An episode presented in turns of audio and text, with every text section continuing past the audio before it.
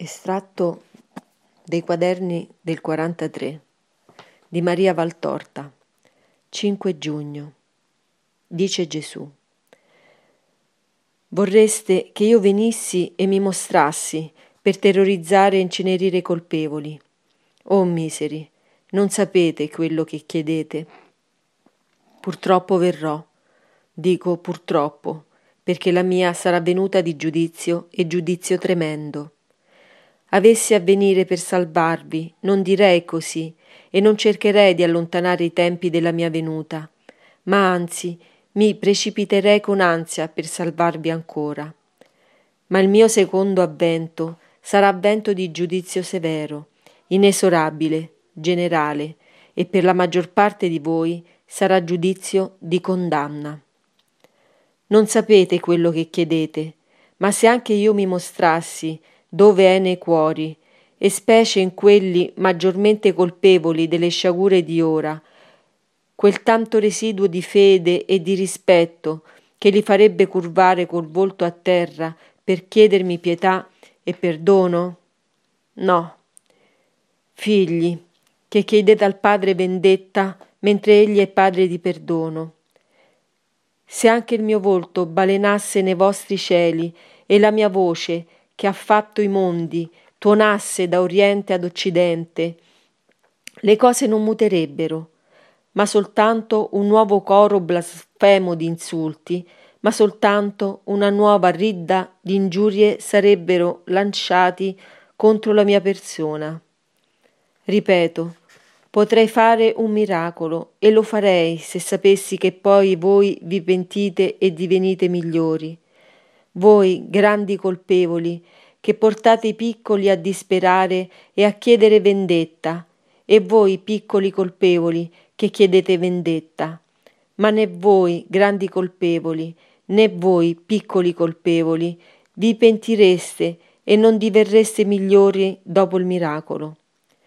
Calpestereste, anzi, in una furia di gioia colpevole, i corpi dei puniti, demeritando subito al mio cospetto, e vi montereste sopra per opprimere a vostra volta da quel trono fondato su una punizione. Questo vorreste, che io colpissi per potere colpire a vostra volta. Io sono Dio e vedo nel cuore degli uomini, e perciò non vi ascolto in questo. Non voglio che vi danniate tutti i grandi colpevoli sono già giudicati, ma voi tento di salvarvi. E quest'ora per voi è vaglio di salvezza.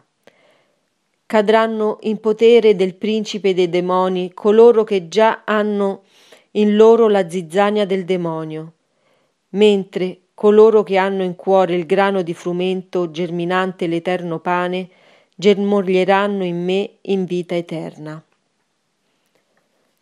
6 giugno, ore 4.30 antimeridiane. Dice Gesù. Quest'oggi voglio parlarti della grazia. Vedrai che ha attinenza con gli altri argomenti, anche se a tutta prima non ti pare. Sei un po' stanca, povera Maria, ma scrivi lo stesso queste lezioni ti serviranno per i giorni di digiuno in cui io, tuo maestro, non ti parlerò. Cos'è la grazia? L'hai studiato e spiegato molte volte, ma io te lo voglio spiegare a modo mio, nella sua natura e nei suoi effetti. La grazia è possedere in voi la luce, la forza, la sapienza di Dio, ossia possedere la somiglianza intellettuale con Dio, il segno inconfondibile della vostra figliolanza in Dio.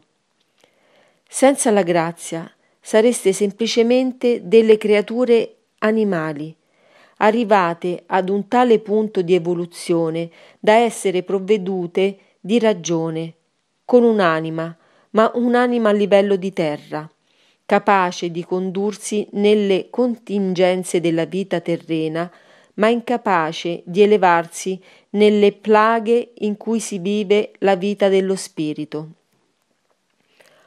Poco di più dei bruti, perciò, i quali si regolano soltanto per istinto e in verità vi superano molto spesso col loro modo di condursi.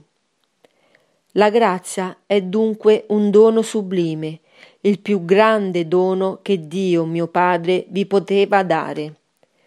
E ve lo dà gratuitamente, perché il suo amore di Padre per voi è infinito, come infinito è Lui stesso. Volere dire tutti gli attributi della grazia vorrebbe dire scrivere una lunga lista di aggettivi e sostantivi e non spiegherebbero ancora perfettamente cos'è questo dono. Ricorda solo questo. La grazia è possedere il Padre, vivere nel Padre. La grazia è possedere il Figlio, godere dei meriti infiniti del Figlio. La grazia è possedere lo Spirito Santo, fruire dei suoi sette doni.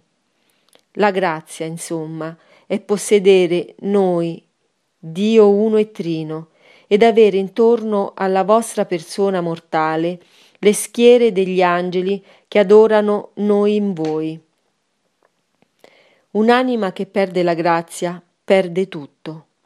Per lei inutilmente il Padre l'ha creata, per lei inutilmente il Figlio l'ha redenta, per lei inutilmente lo Spirito Santo l'ha infusa dei suoi doni, per lei inutilmente sono i sacramenti. È morta. Ramo putrido che sotto l'azione corrosiva del peccato si stacca e cade dall'albero vitale e finisce di corrompersi nel fango. Se un'anima sapesse conservarsi com'è dopo il battesimo e dopo la, conforma- la confermazione, ossia quando essa è imbibita letteralmente dalla grazia, quell'anima sarebbe di poco minore a Dio. E questo ti dica tutto. Quando leggete i prodigi dei miei santi, voi strabiliate. Ma mia cara, non c'è nulla da strabiliare. I miei santi erano creature che possedevano la grazia, erano dei perciò, perché la grazia vi deifica. Non l'ho forse detto io nel mio Vangelo che i miei faranno gli stessi prodigi che io faccio? Ma per essere miei occorre vivere della mia vita, ossia della vita della grazia. Se voi voleste, potreste tutti essere capaci di prodigi, ossia di santità. Anzi, io vorrei che lo foste, perché allora vorrebbe dire che il mio sacrificio è stato coronato da vittoria e che io vi ho realmente strappati all'impero del maligno, relegandolo nel suo inferno, ribattendo sulla bocca di esso una pietra inamovibile e ponendo su essa il trono di mia madre, che fu l'unica che tenne il suo calcagno sul dragone, impotente di nuocerle.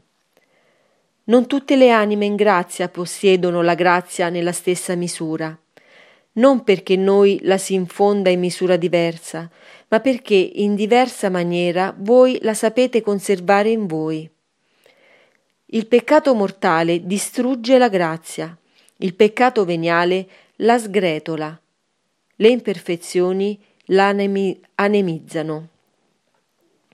Vi sono anime non del tutto cattive, che languono in un'etisia spirituale, perché con la loro inerzia, che le spinge a compiere continue imperfezioni, sempre più assottigliano la grazia, rendendola un filo esilissimo, una fiammolina languente, mentre dovrebbe essere un fuoco, un incendio vivo, bello, purificatore.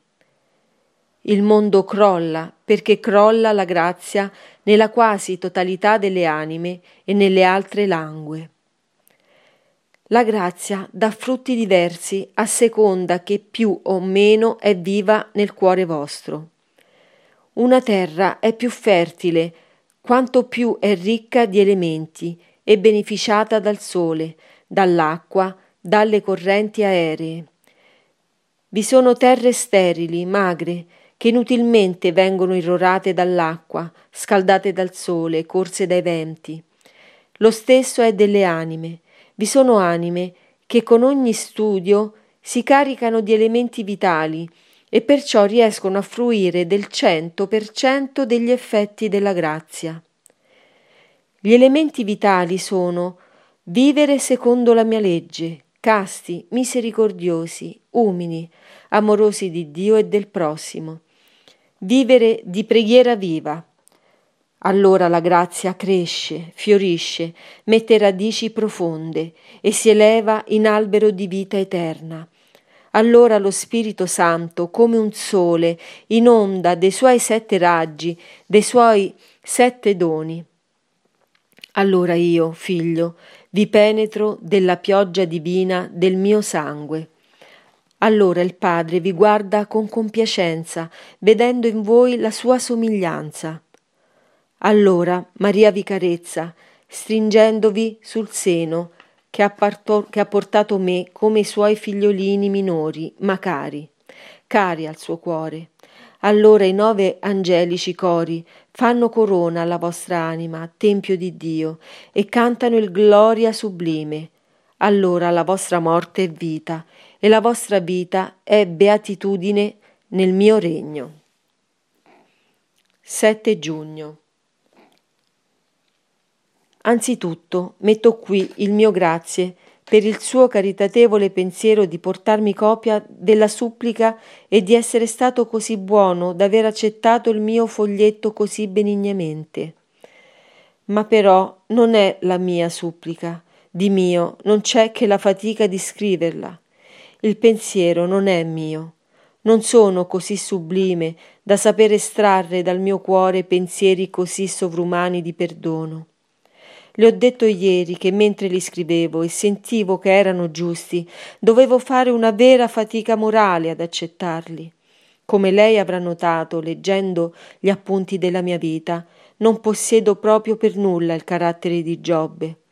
Sono come Maria Valtorta, molto umana, con tutto quello che l'umanità porta con sé di suscettibilità, di orgoglio, di passioni, e devo per far vivere la Maria della Croce incenerire me stessa ogni momento per rinascere dalle mie ceneri umani, mistica fenice, in forma nuova e certamente più accetta al buon Dio.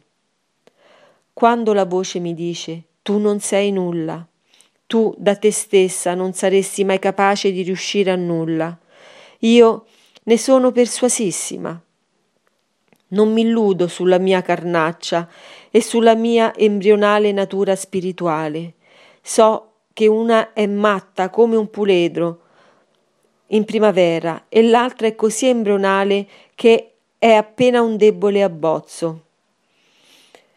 Perciò conforto la mia debolezza e imbriglio la mia materia con la croce di Cristo.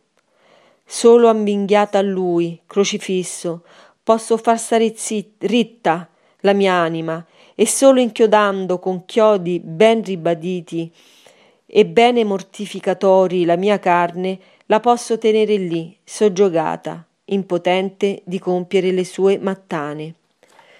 Perciò non diciamo la mia supplica, essa è di un altro. Non mi devo appropriare di quello che non è mio. Me ne insuperbirei mentendo a me stessa, al mondo e a Dio. Se quelle parole hanno servito e non potevano non servire perché venivano da zone di luce e di che luce, rendiamone grazie al Signore e basta. Due sono le cose che più mi fanno stare con le orecchie aperte e gli occhi vigilanti per spiare il più lieve movimento del nemico delle anime che striscia, si insinua e fischia la sua seduttrice canzone così sottilmente per ipnotizzarci e renderci alla sua mercé. Una sono le tendenze della carne, così proterba nonostante tutti i cilizi, l'altra le livietazioni della superbia che, tan- che tenta sempre di gonfiare.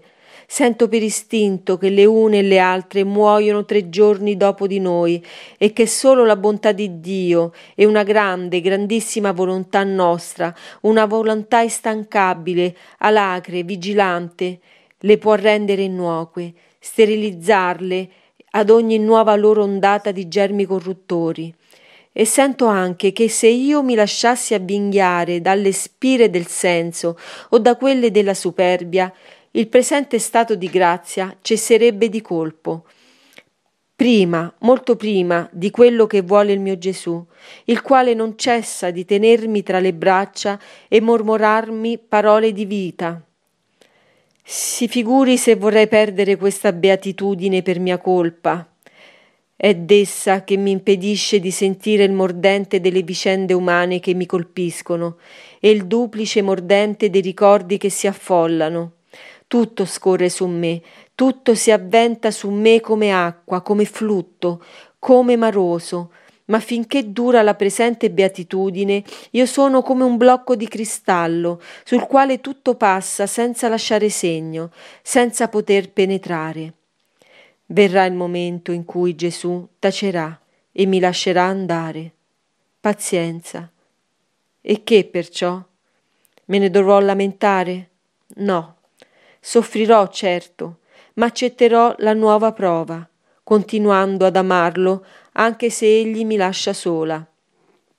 Se lo fa, saprà ben lui perché lo fa, e certo avrò più merito ad amarlo allora che non ne abbia ora.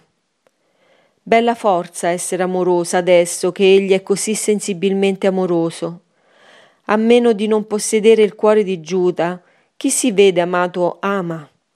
Ma il più alto amore è quello che sa continuare ad amare anche quando ci sembra di non essere più amati.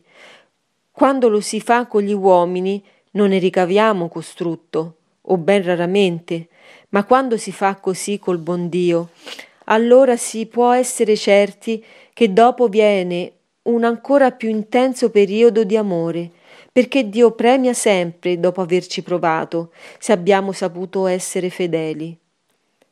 Dice Gesù. Continuo a parlarti della grazia, la quale dà la vita dello Spirito. Quando Dio creò il primo uomo, infuse in esso, oltre che la vita della materia, fino ad allora inanimata, anche la vita dello spirito. Altrimenti non avrebbe potuto dire che vi aveva fatti a sua immagine e somiglianza. Quello che era di perfetto la prima creatura, nessuno di voi lo può immaginare. Solo noi possiamo vedere nell'eterno presente, che è la nostra eternità, la perfezione dell'opera regale della nostra intelligenza creatrice.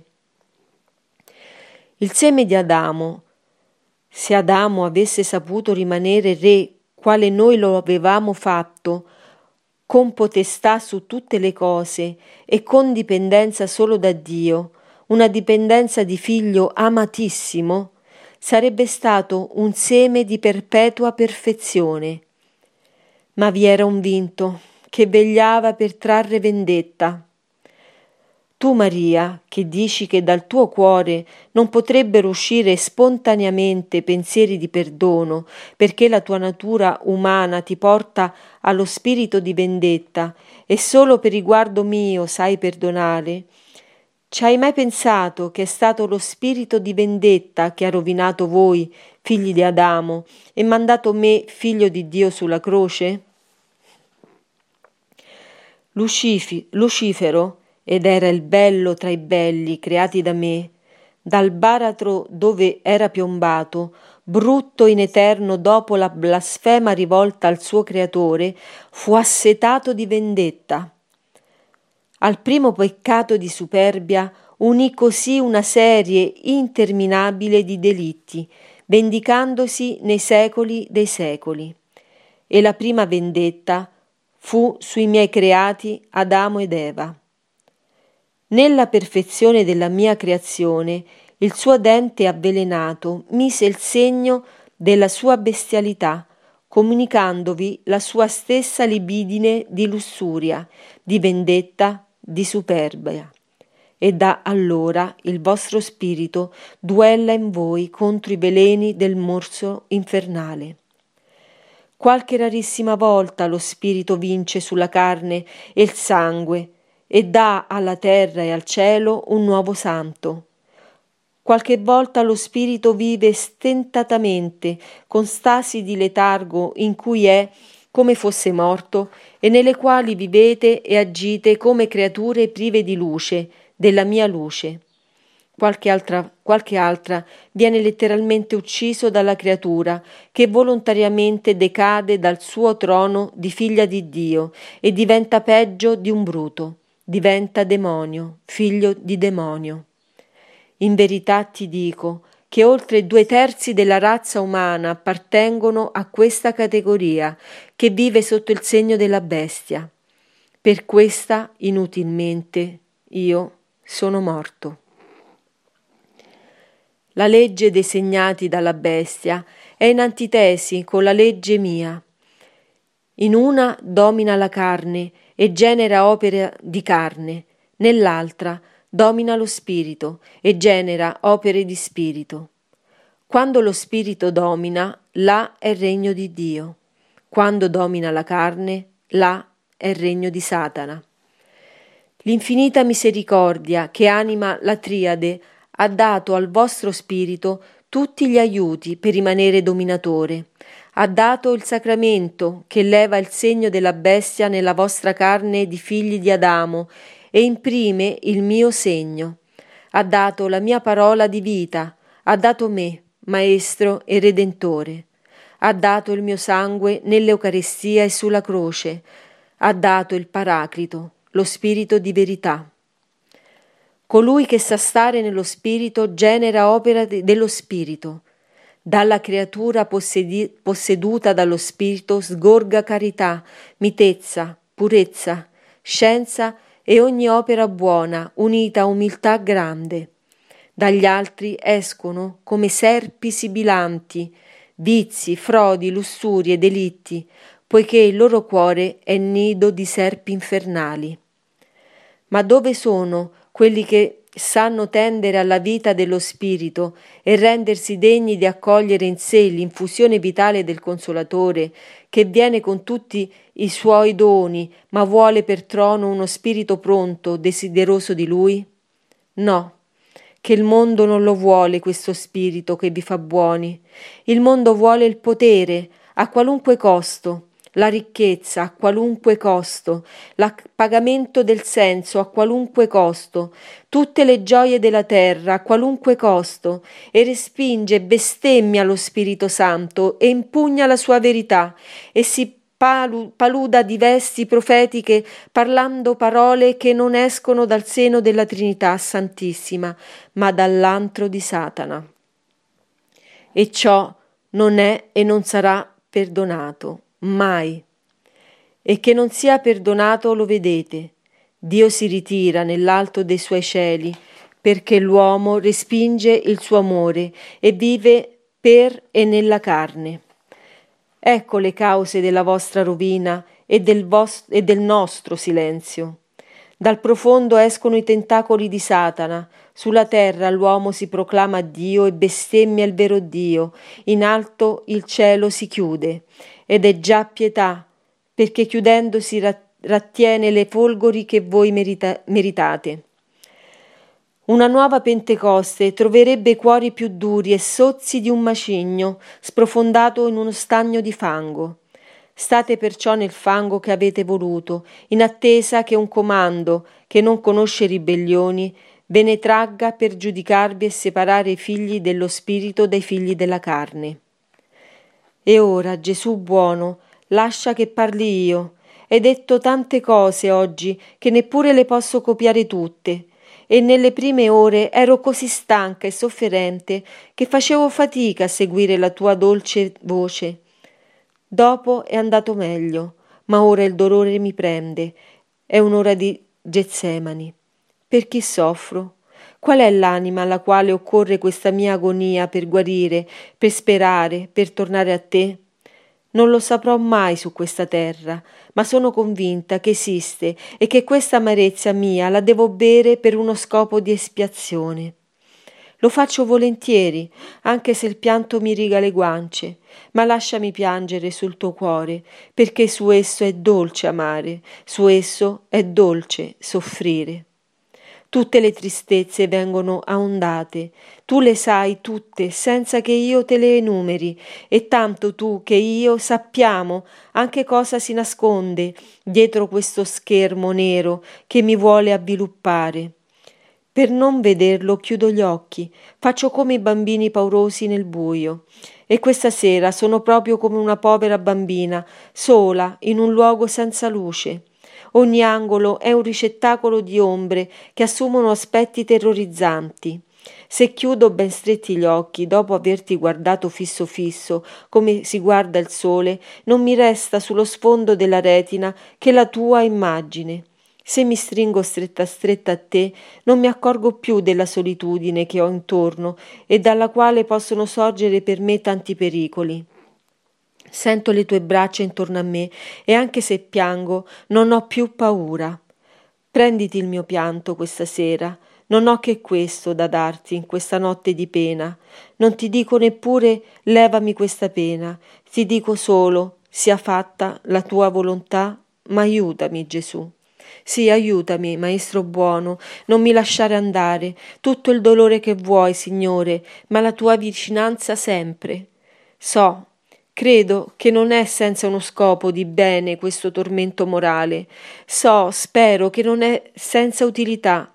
So che soffrirò con pace sul tuo cuore, la pace resterà in me e l'astio del demonio non la potrà turbare.